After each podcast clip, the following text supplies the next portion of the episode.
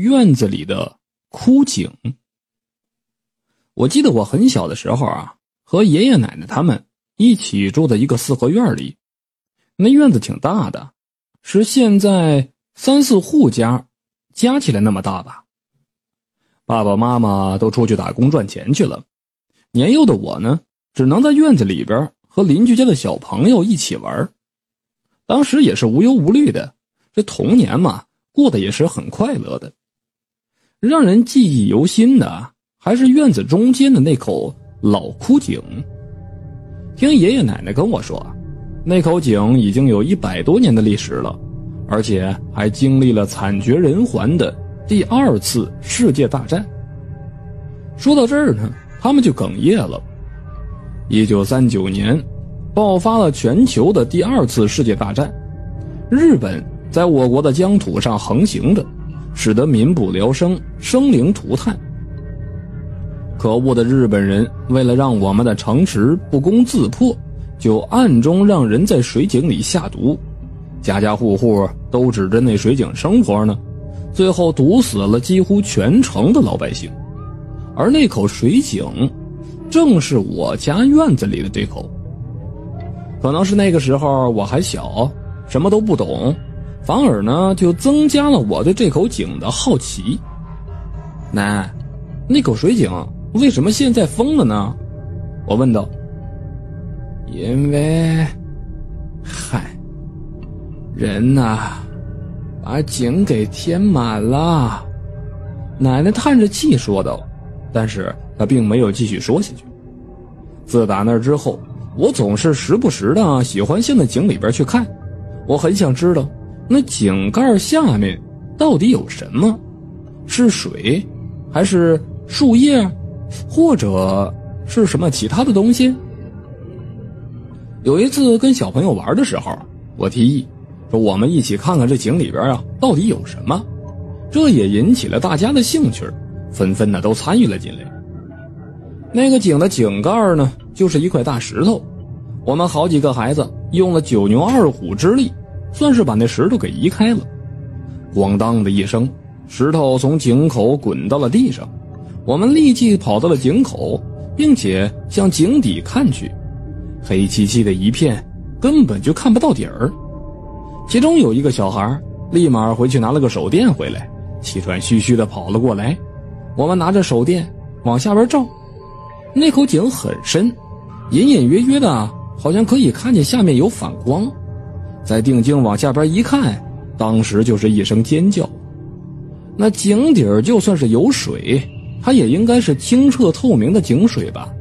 可是眼前不是水，我们看到的是红色的血。当时我们都被吓跑了，跑到家里边跟奶奶解释的，到那井里边为什么会有血水。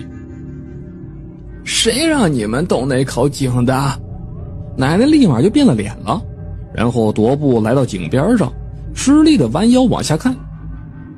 你们确定看见红色的水了？他看着我问道：“哎，咋变成枯井了？”我看着眼前的情景，一点的血水都没有了，只有黄黄的泥土，上边还落着几片树叶。当时我都惊呆了，难道是我看错了？奶奶牵着我的手就回了屋里了，而那口井里边红色的血水正在慢慢的流动。几天之后的一个晚上，我又跟小伙伴们在院子里边玩，似乎都已经忘了那件事了。三、二、一，我来找你们了啊！聪明的我。依次的把他们一个一个的都给找出来了，可是到了最后，哎，小胖呢？这我都找遍了。这个时候就听见有人喊了声音了：“救我！”那个声音是从井里边传出来的。当时我们都说了，那不是小胖的声音吗？我们刚要往那口井那走的时候，突然那井里边出现了一只血手，抓到了井边。当时我们是撒腿就跑，谁也不愿意落在最后一个。大家回到家里边，把门关上，躲在被窝里。可能是大家小的时候都认为这被窝里边是最安全的地方吧。后来警察来了，把小胖从井里拉了上来，断定他是一个不小心摔到井里去的。幸好那井里边也没水，也不深，才算是救了他一命。可是，那我们当时看到的那是什么呢？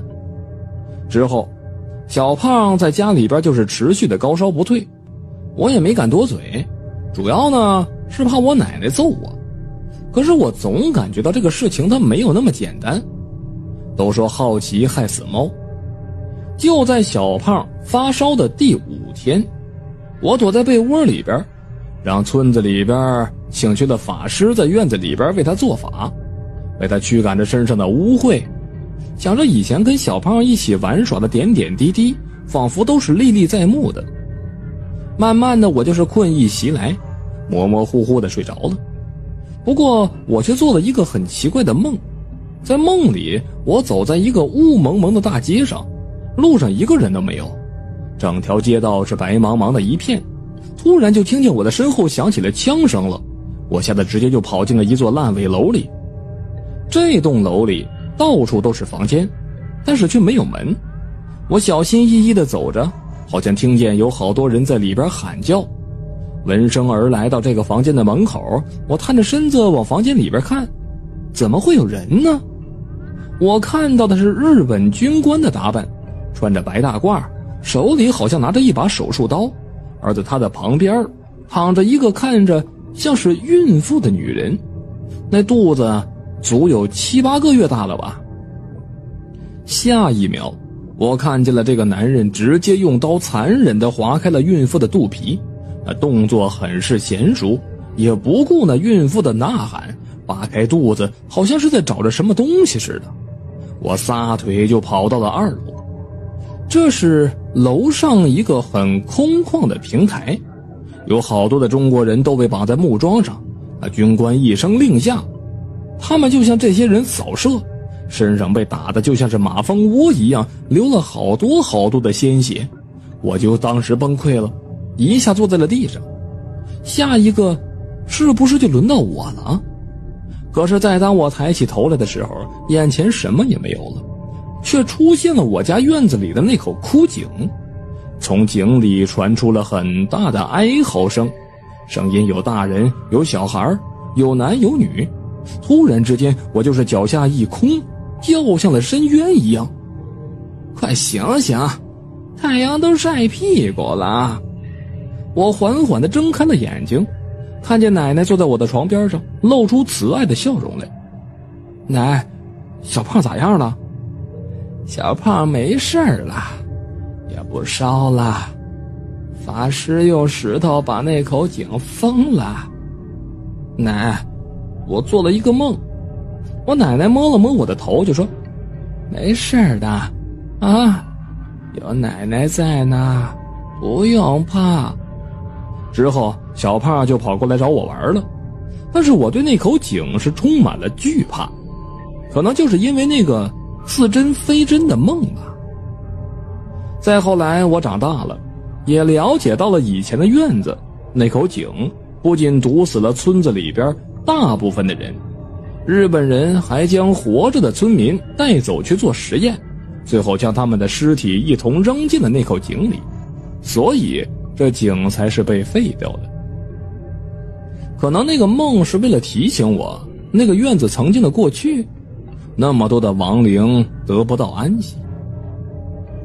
现在老家的院子早已经不在了，已经变成了高楼大厦，疼爱我的奶奶也不在了。